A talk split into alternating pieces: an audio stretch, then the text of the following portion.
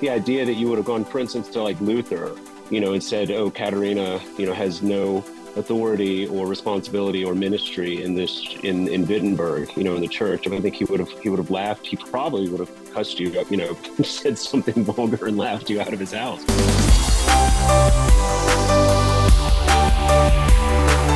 Welcome to the Stand Firm podcast. I'm Nick Lannon of Grace Anglican Church in Louisville, Kentucky, and I am here with Matt Kennedy of the Anglican Church of the Good Shepherd in Binghamton, New York, and Jady Koch of St. Luke's Anglican Church on Hilton Head Island, South Carolina. Both of you guys are on vacation right now. How is it going? Excellent. Yeah, great, Nick. Thanks. I want a little more. There's a little bit of uh, uh, well, internet connectivity issues up where Jady is in the mountains, but that's cool. How how are the relaxation vibes going for you guys? Well, the great thing for me is um, we're at a place where there's a lot of beaches, and I don't like the beach. I'm, I I don't like the sand. I don't like the salt. I don't. I mean, why why go somewhere where you're going to be just inundated with wind blowing sand and salt into your face and and uh, yeah no I you prefer I, I your wind but my kids and my wife biting. My kids and my wife and love the beach. So every day you know about one or two they go off and i have like what i've never had like for so for most of my life at least married seven eight hours of pure quietness in a house stocked with great books because Jady has great books all around him. So, so it's like it's like heaven. I don't think I've, I, this is the. Of course, I wish Anne was with me, but but aside from that, it's like oh man, this is amazing. So yeah, well, we're we're doing great. We're going. We go up to Laz's parents have a house in the mountains, and it just I had a little bit of nostalgia here. I'm sitting in the same room that we did a lot of our stand firm during COVID uh, lockdowns, if you remember that, with the masks and the various things. Mm-hmm. And so I'm sitting in the same place, sort of uh, in a much different place mentally. Um, but uh, at, at, the very least, yeah, we're we made it through the high sort of American holy days of Fourth of July with all the festivities up here, and now we're settling into a good uh, two more weeks or so of um, this kind of adult camp. It's nice, you know. Yeah. It's like come back and little croquet, little tennis, little snapping, little uh, you know. What is snapping? Um, napping. Oh, napping. napping. Okay. tennis. I was envisioning you know, some things. sort of like West Side Story, you know, snapping. and I'm gonna try to keep. I'll try for my 35th year of my of, of 35th year in a row to enjoy the game of golf, but it just doesn't doesn't look like it's gonna happen. it doesn't look like this is my year. I, I keep waiting. I saw the pink clubs in your garage. Is that like? Is that right? Yeah, there's a lot. She just she just gave up. She just left them up here. She's like, I'll just borrow. I'll borrow a, um, someone's. And you are watching Wimbledon though. That's fun. That's always a summer tradition. So anyway, it's all good. And her church is in good hands. I'm grateful for. And um, and we're just yeah, it's nice to be have some downtime before the fall starts yeah. back up. Indeed. Well, on to our show proper. Over, over the last couple of months, we've done several shows, uh, largely related to the Southern Baptist Convention and their annual meeting, which addressed the issue of women in ministry and especially our concerns about the direction of certain churches. And during that time, we've had several emails to the mailbag. I've even had a conversation or two in real life, IRL, as the kids say asking us to offer a more positive case for the ministry of women in the church, something that we all would claim to uphold. Now, it could seem, listening to those shows, that we see the ministry of women, any ministry, as some kind of dark force at work undermining the church. So today, we're going to talk about the good of women ministering in the church, why the church needs women to do ministry, and maybe if time allows, get into the differences of opinion in the ACNA about exactly where and how that should happen. For instance, can or should a woman be a deacon? So, guys, not to put too fine a point on it, but all of our wives are doing or have done in the past ministry in our churches and certainly in our families. Is that a good thing? No, they should all be quiet and sit in the back row. oh, Lord.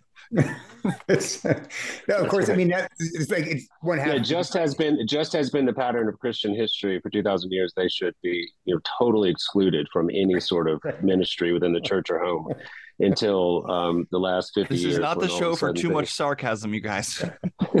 sorry, just there's a little, little sort of, yeah. Sorry, I, Matt. I didn't mean to interrupt you. No, I mean, I, I mean, look, uh, just on a very personal level, um, I would never be able to do the work that I do without Anne. I mean, as as, and I'm not trying to, I'm not, don't, I'm not going to the cliched. She's my helpmeet thing. I'm just saying she's. I, I, I get the, I, I literally could not function at Good Shepherd doing what I do without her also doing what she does.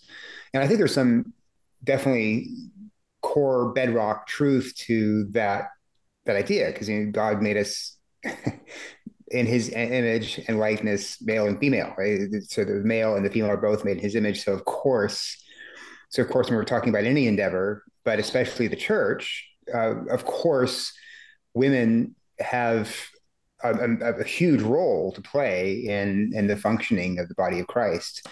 So the question of ordination, setting that aside, I mean, it, that's a different question, but but how women function in the church is uh, I guess it's, the, the, the question kind of strikes me as odd because so many women do so much in just about every congregation I've been in.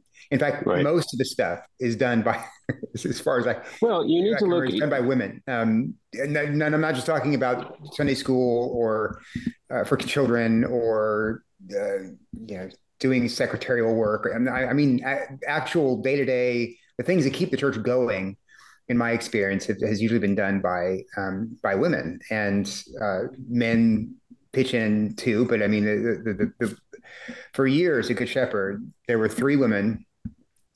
They're all sadly deceased now, uh, but they would be there at eight o'clock in the morning for morning prayer, and they would spend, you know, a good half, if not the whole day, at the church, just puttering around, making sure things are in order. Uh, cleaning thing. I mean, it's just it's amazing women sort of giving their life. They were all retired, of course, giving their their lives to, or I'm sorry, their husbands. They're widowed, and they were, uh, I guess, they didn't have jobs, so, but they were at, living off their, um, you know, whatever they had pension they had. Um, so they were they gave themselves over to serving the church for the rest of their lives and they were they were the pillars of of good shepherd for many mm. many years um, without them yeah, i would have been lost so i mean I, I, guess i'm trying to wrap my mind around wrap my mind around the question i mean what, can the church well, what, I think there's some the, I mean, there's what, some measure do, of clericalism uh, here. Um, there's some that? measure of clericalism here. The idea that if a ministry is valuable, that's right. W- one must be ordained to do it. Now, that's not just a, a knock on all the important things that unordained women are doing. That's a knock on all the important things that unordained people are doing. Where the the the laity is the main ministry engine of the church, right? Well, I would want to talk about that slightly differently, just in terms of the sort of history of how that was used within the um, particularly the Episcopal Church, to sort of usher in all sorts of um, unintended consequences. Um, but you know, the ministry of the laity being the um, primary uh, thrust of the church. But but put that aside, Matt. While you were talking, I was just reminded.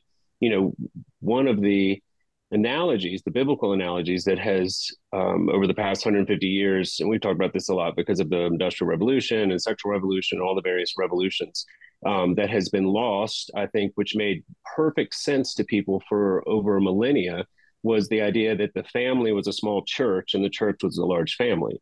And so, just the idea that if you had a functioning family, the role of a woman or mother, you know, most most normally within the family was undisputedly important and active and in many ways authoritative. You know, I mean, in all sorts of spheres within this life of the family.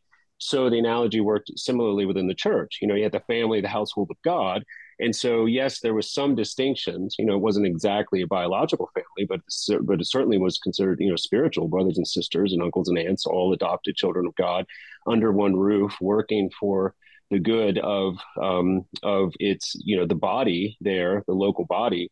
And so I think that you know one of the sad, another sad uh, ramification of the breakdown of the understanding of the of the family, um, you know, is also we see the breakdown, the understanding of the roles and responsibilities within the church. Because, you know, I think the idea that you would have gone, for instance, to like Luther, um, you know, and said, "Oh, Katerina, you know, has no authority or responsibility or ministry in this in in Wittenberg, you know, in the church." I think he would have he would have laughed. He probably would have cussed you up, you know, said something vulgar and laughed you out of his house.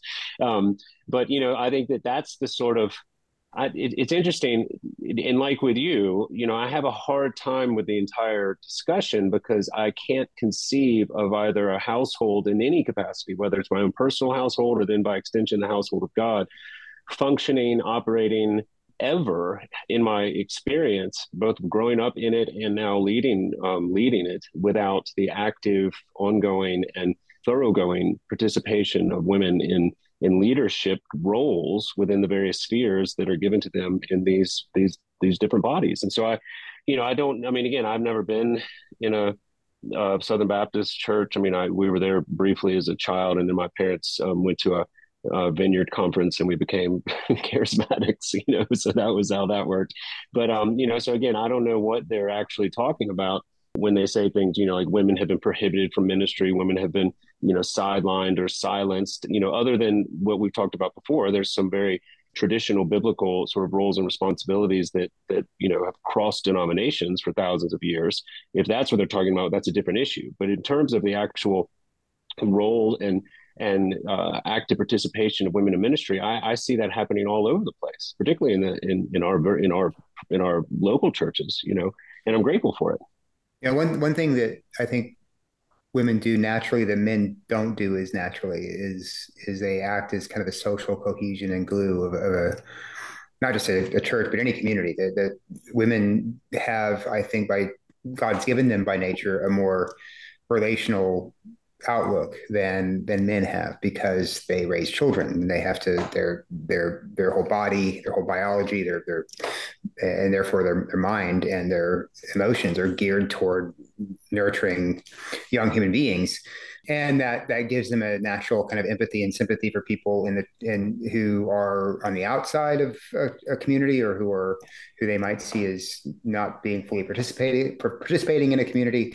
And so in just about every church I've been in, the, the reason there is a community, the reason there is a there there is, of course, yes, Jesus, but Jesus often working through women and bringing people in. And new family walks into church on a Sunday morning.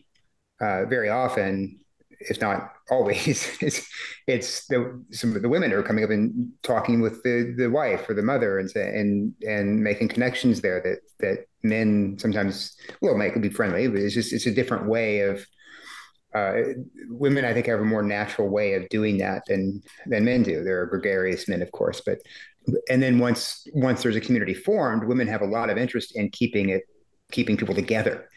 So I can't count the times that the vestry has said, "Okay, we're going to put this announcement out, or we're going to put this, we're making this decision," and we're all yeah, we've written out the proclamation or whatever, whatever it might be. And yeah, a woman on the vestry or someone will say, Hey, you know, you just, you sure want to say it just that way? Because it, I can see that really uh, really offending this person or really hurting that person or really making that person feel the, the, the he or she's unimportant.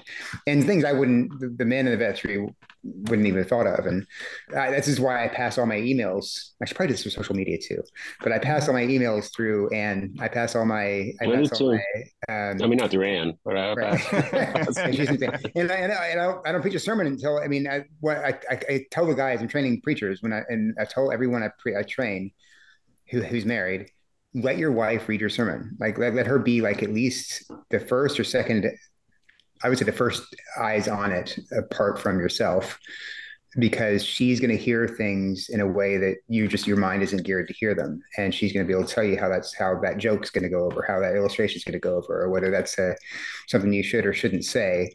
Is there, a better way to get your point across? And and so again, it's because of the different way we're wired. I think not having women in in positions of leadership and in uh, authority and influence in the church is is, is going to hurt the body. So you have to have one half of the human population made in God's image exercising influence in in your church. That's just this is not even a negotiable thing. I think. Mm. Liza listens to all my um, well, it live if possible, all my classes. Every now and then she misses, and I get very nervous, and I let her listen to it before I put it up on social media because yeah. um, I just want to make sure. To date, I've never not put one up, but um, there have been a couple of times where I was I was grateful for her to say no, it was fine. Um, you know, but but I hear you. And then the sermon too. If she's not there in person, she at least reads it beforehand. um, which I'm grateful for. Also, I do get a lot more comments on the sermon corrections than I do the uh, the classes. I have to admit, extensive notes. That's right. We have to go through. I wonder if it's because I am in Louisville here, sort of SBC Central. I'm coming out of a life in the Episcopal Church where the ordination of women was just in the water and was sort of the unquestioned reality for my whole life and coming into contact with this other church where it was the opposite where women not in sort of official named ministry in the church that was in the water and that was the unquestioned thing women coming into some kind of ministry in the church seemingly and I'm I can't think of a superior word to pharisaical, which I don't mean in the negative sense. I just mean in in the sense of adding laws or protections to keep oneself from breaking the real law. I think that some women coming out of that water, which is unlike the water I came out of, they're they're worried about getting to the point where they do break some of the biblical prescriptions against women in eldership and women having authority over a man. And so they they're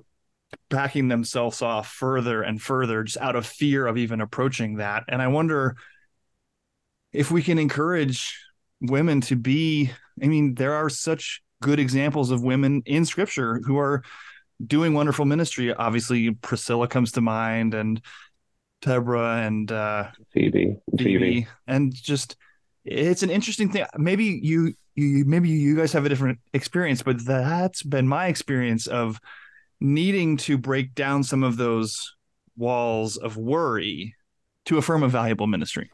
I, I do think you're right about that. There's some there's some cult there's a big church culture divide between Anglican churches, especially those that have come out of the Episcopal Church, and more evangelical denominations. And and one of the cultural divides is there's just not a lot of is it okay for women to do this? You know, uh, I, I, in my I grew in All Saints Episcopal Church where I grew up, there was no there was no there was no gatekeeping about what women could and couldn't do. Of course, there, we didn't have female deacons or priests, but aside from that, there was no like this is a woman's thing, this is a man's thing. It was it was, it was a it was a pretty much everyone recognized the worth and value of everyone else.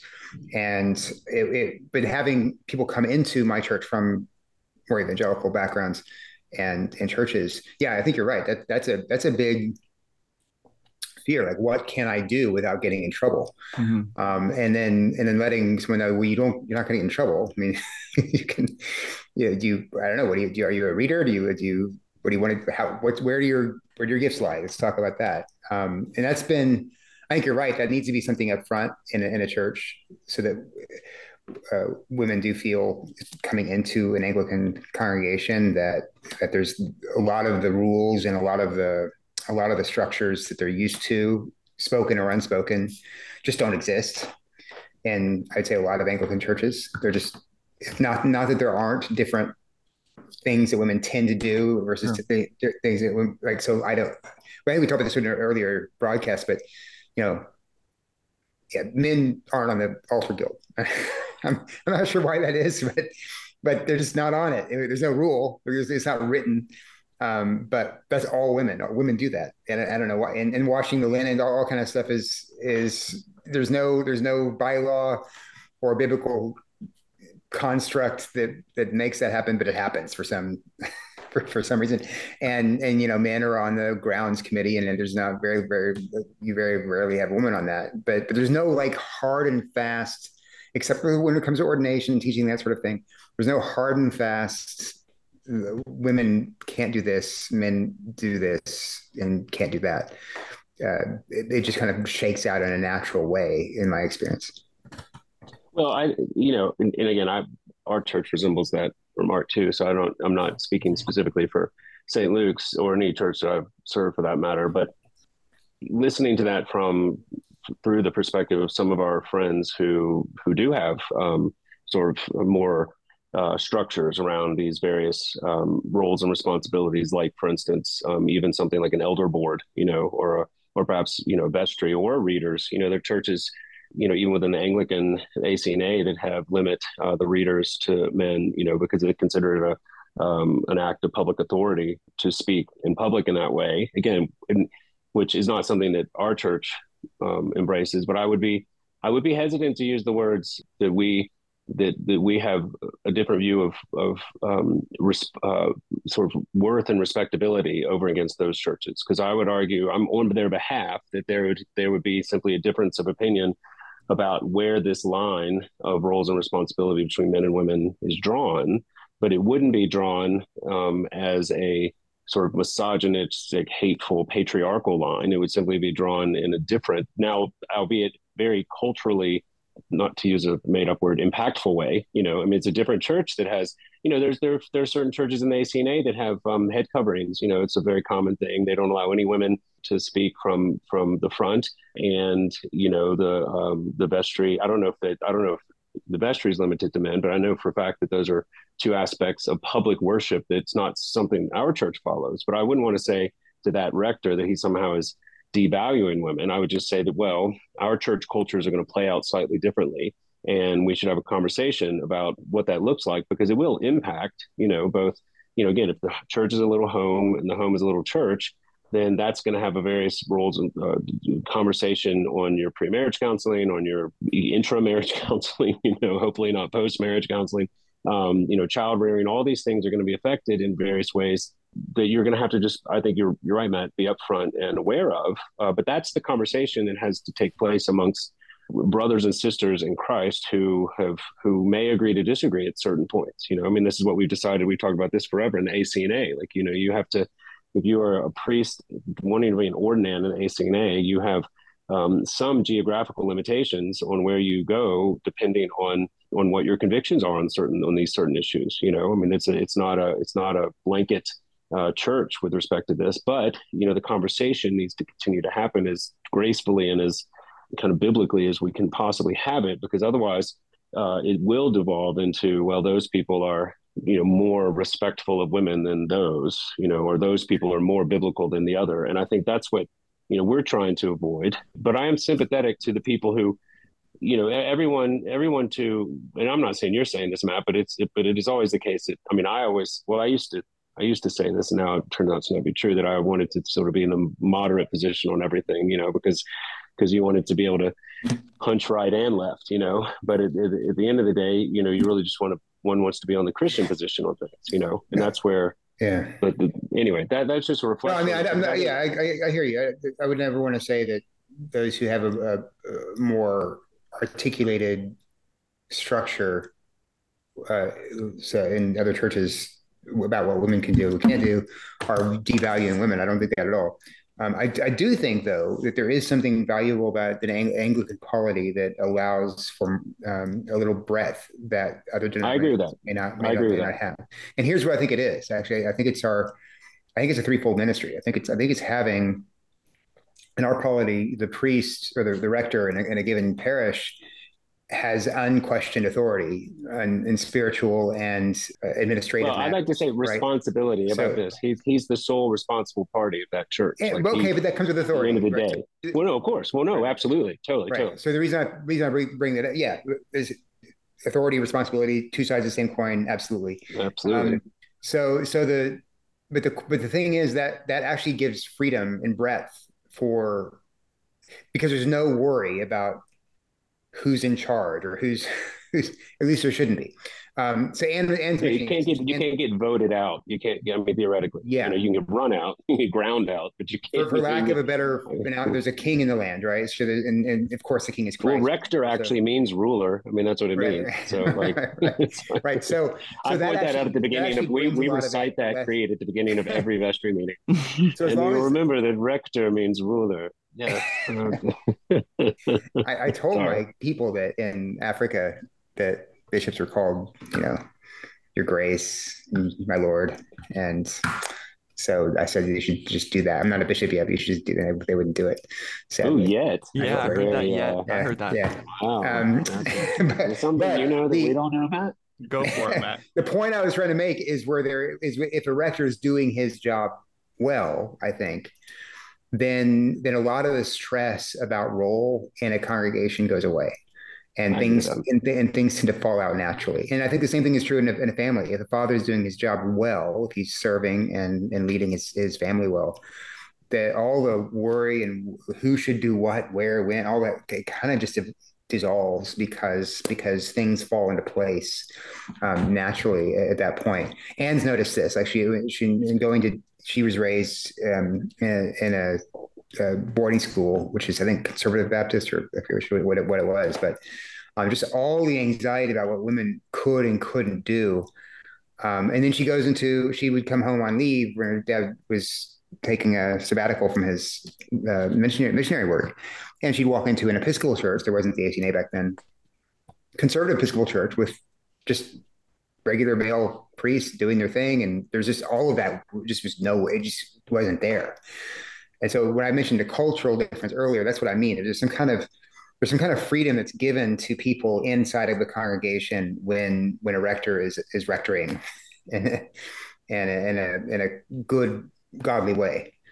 I'm reminded as you say that, Matt, of the distinction that Paul draws implicitly with his command to husbands and wives when he asks husbands to love and give themselves sacrificially for their wives and asks wives to submit to their husbands he he never tells the one to demand that behavior of the other. He simply commands husbands to do this and commands wives to do this. I think the implication there is that this is the foundation upon which your relationship rests not that you're negotiating it every day that you're living in these God given roles. And therefore, the actual conversation about it can sort of cease and you can actually just live your lives in ministry together. I mean, I think, I think it's actually right. That's absolutely right. And that's why at the end of that section, Paul goes back to the to Genesis 2 and, and refers to the, the created order because when both people in a, a marriage are doing are doing what God has always designed for them to do in a marriage, then of course thing you have human flourishing hmm. there there's all kinds of flourishing and blossoming and and and, and life when that when that when that takes place absolutely yeah. yeah and i think back to your point um, matt about ecclesiology you know i think this is where if we have any of our baptist friends or sort of uh, Presbyterian friends listening, um, if our listener has changed to Reformed Baptist, um, then you know I think it is worth pointing out that as as sort of wonky and seemingly um, uh, in the weeds as this conversation could get with with respect to ecclesiology, like it really does make a difference because you know I saw going around when SP debate was happening, you know, quote by Al Mohler, who I respect dearly, who said, you know, any church that finds a way to reach women pastors is going to end up being, you know, irrevocably liberal or something like this. You know, I forget what it was, but it um, but it was kind of a little tweet that was going around. And, you know, that was sent to me a couple of times uh, by people who are concerned about the trajectory of ACNA.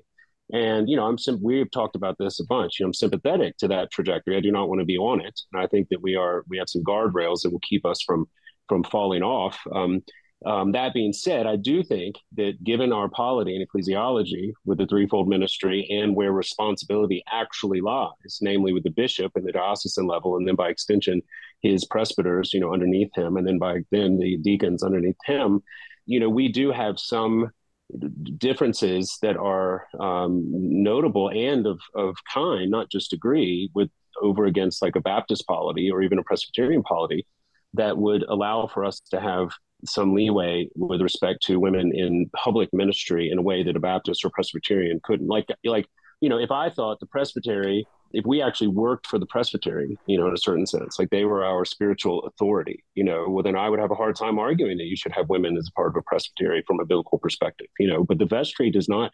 I right. do not work for the vestry. You know, I do not you know, I've had to clarify that, not in the current situation, but I've had situations where that had to be clarified. And I'm grateful that I'm in a position now where that has been lovingly clarified in, in a healthy, to your point, Matt, in a healthy, you know, relationship between rector vestry for 30 plus years, you know, at St. Luke's. And so to step into that has been a great joy because, you know, we're very clear about what we're responsible for. And so as a result of that, there's not a lot of so far, um, you know, overlap um, in terms of getting getting that confused.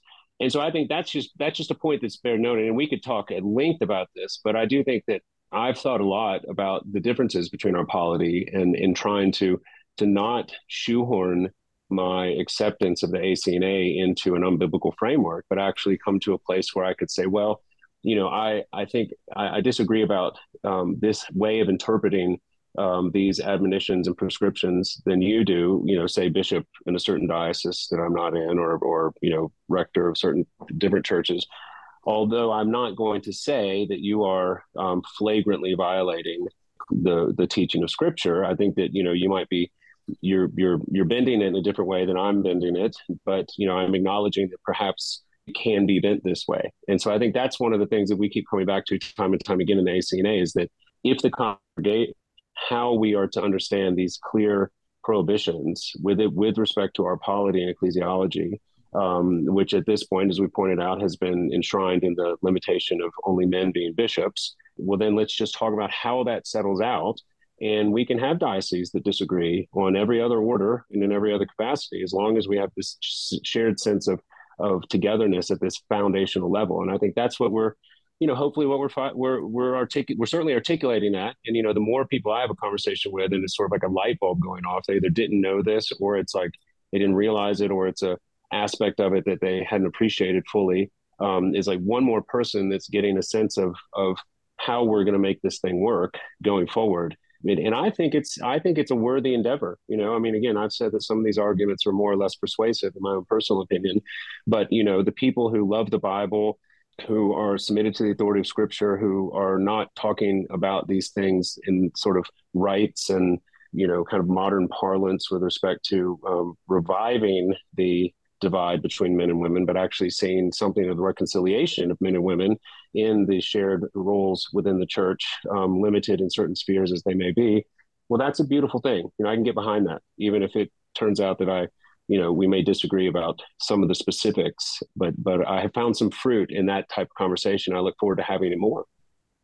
I think it's worth noting too that the gospel like you know the sunday school answer here the gospel the finished work of jesus christ extends to sin in this area like it does to sin in any other if a woman is too reticent or too energetic in ministry in a sinful way. She is covered by the shed blood of Jesus Christ. If a man is too restrictive or too allowing, allowing to allowance, he too is covered by the finished work of Jesus Christ. Somebody brought up the Proverbs 31 woman to me the other day and said that she had existed as a judgment in this woman's life ever since she read Proverbs 31 and Proverbs 31 is an ideal woman and would judge anyone. She is an entrepreneur. She does this, that, and the other thing. She perhaps isn't ideal, but should remind us to throw ourselves back on the saving grace of Jesus Christ, which is no less accessible to sinners in these areas than it is to any other sinner. That's that's a really great point, especially since this conversation has been hijacked in a lot of ways by by you know, kind of the woke way of thinking. So that you know, if you're if you if you are from that perspective too restrictive, quote unquote, uh, women, you there's shame, and if you and if you're a woman and you've been you allowed yourself to be too restricted, quote unquote, there's shame, and both sides of that conversation are thoroughly uh, contrary to the gospel. You're absolutely right. I mean, you're, you're, we're human beings and we're sinners, so we're all going to do wrong things, and that includes in our in our organization of the church. Um, and our acting within the within the structures that exist, we're gonna we're gonna sin and we're gonna not do as we should. But we are the one organization on the face of the earth that has gathered together because we we confess that because we say we, we, we don't do what we should. That's why we're here. Yeah, and that's why it's that's what's so heartbreaking about a lot of this conversation, uh, hijacked as it has been, as you say, Matt, by like sort of current sort of grievance um, language, because there's such an incredible lack of grace uh, for people who who in their good intentions may have have sinned. You know, this is what you know that they have.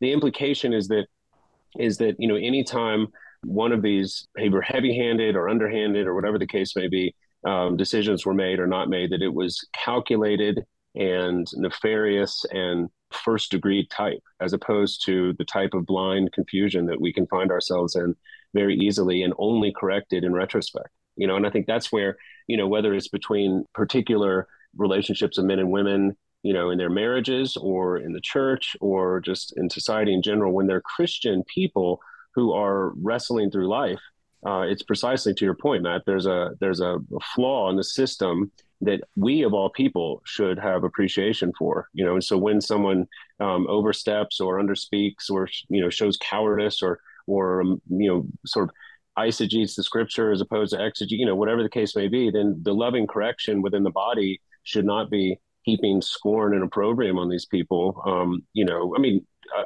obviously, if something illegal is done, and thing we should caveat that. But in terms of of disagreements, you know, or trajectories that need to be corrected, um, then we we should be able to lovingly correct them, not just say, "See," you know, use this Exhibit A for why the whole system's wrong, Exhibit B, you know, because in certain narratives, you you think that there had never been a loving, devoted Christian husband and wife in all of human history until like 50 years ago. Like there had never been um, any wife that felt you know protected, valued, and loved by her husband, and any husband.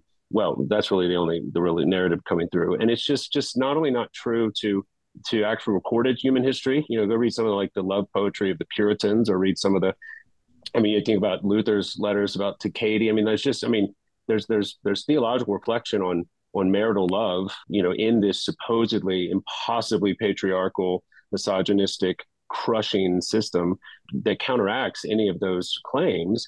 And and in addition, you have just the simple fruitfulness of the well, the, the flourishing of it, as you say, Matt, where you had, you know, people willingly having children, more and more, you know, bringing more children into the world, taking on responsibilities, like not fleeing from them or shirking them the way that we see the modern non-Christian world doing. And we of all people should be unsurprised that our weaknesses are also the areas where God's strength can be made manifest. So the places where we find ourselves most tempted are the ones that we also see the most fruitfulness when He is given to um, reign in those areas. And so I'm increasingly dismissive of that entire narrative, and I and I think more and more people are. Um, this narrative that you know men and women, even within the church, are irrevocably at odds with each other, and that it's just a power zero sum game. I mean, it's you know it's it's a it's a sick, unbiblical um, ideology that is um, just not true to the lived experience of of the majority of the people who maintain their relationship and ministry within the church and you know it's it's run I, I, think it's starting to run its course because there's only so long that you can be told that you should be envious and resentful of the power your husband has in the church. And there's only so long you can be told that the responsibility and authority that god has called you up to out of your slovenliness to take up that you can continue to lay down and retain any sort of self-respect. You know there's only so long you can do that. And um and i'm that's grateful an actual counsel of despair Absolutely. And so this is where, and I'm starting to see this, you know, I'm seeing the younger men and women coming through who are much more amenable to a conversation about gender specific roles and responsibility in the family than I certainly was what 15 years ago when I started, you know, I got ordained, much less 20 years ago, we were in college, you know, we were all going to be um, super enlightened 21st century men and women. And, um, and I'm grateful for that because I think that, you know, like like these narratives that we've talked about, these books about coming out of the failed sexual revolution, I think that this this failed degendered kind of you know functional you know that, that people are just sort of placeholders for their capabilities you know whether men or women. I think that's that's not only a lie but it's being exposed as such. And so i'm i'm grateful to have something to say to that vacuum that the culture is is is certainly um, observing. I have uh, been reading several books about you know, men who are off at war in World War II or World War One um, over the last year. Just I've been diving into these histories and and the community of men by itself is is, is sickling. I mean, it's not not like not sick and like it's um, it's bad inherently bad, but it, it's over time when you just have a bunch of men together everyone knows, every man in that community knows something really huge is missing, and, it's not just a sexual need. It, that's part of it, but I mean, it's not. There's not. There's there's there's something essential to the human experience that is lacking, and uh, when they're when just men are together, and then and the same thing is true when it's just women together for an extended period of time, because God made us for one another, and and that's not just for marriage it's also in in the, the human community and especially in in the church. So of, of course, I just I, I I'm still kind of incredulous that I guess your original question, Nick, was you know, do women have any any place in there? I know I know you were being I know you were being intentionally uh, provocative, but I'm still kind of incredulous that that question could even be be there because I mean every man knows who's just been with a bunch of men for two weeks. Oh my goodness bring some women in. we stink. please, please, let's let's go. Let's have some women around, and and vice versa. So so in eh, so the the church should be the place where where the human community is is most most iconically presented because we're men and women uh, inspired uh, indwelt by the Holy Spirit who are being conformed to Christ. And so and so that there should be a richness and a beauty and a goodness um, that is doesn't even, even need to really be expressed in words. It's just made known to people when they walk through our doors. These are men and women who love each other. They're both taking both sides of this are taking part together as one body in the in the building up of this community. And it's a beautiful thing to see and that includes asking Amen. each other for forgiveness and proclaiming the good news to each other without ceasing Amen. Well, thank you guys for the conversation. Thank you, listener, for listening to Stand Firm this week. Uh, as always, if you want to keep the conversation going, you can be in touch with us, rate and review the podcast on iTunes, send us an email at mailbag at standfirminfaith.com, or join the Anglicans for the Gospel Facebook group. Thanks to Jady Koch and Matt Kennedy. Enjoy your vacations, boys. I'm Nick Lannon, and Lord willing, we'll be back next week. Until then, by the grace of God and Jesus Christ, we'll be standing firm.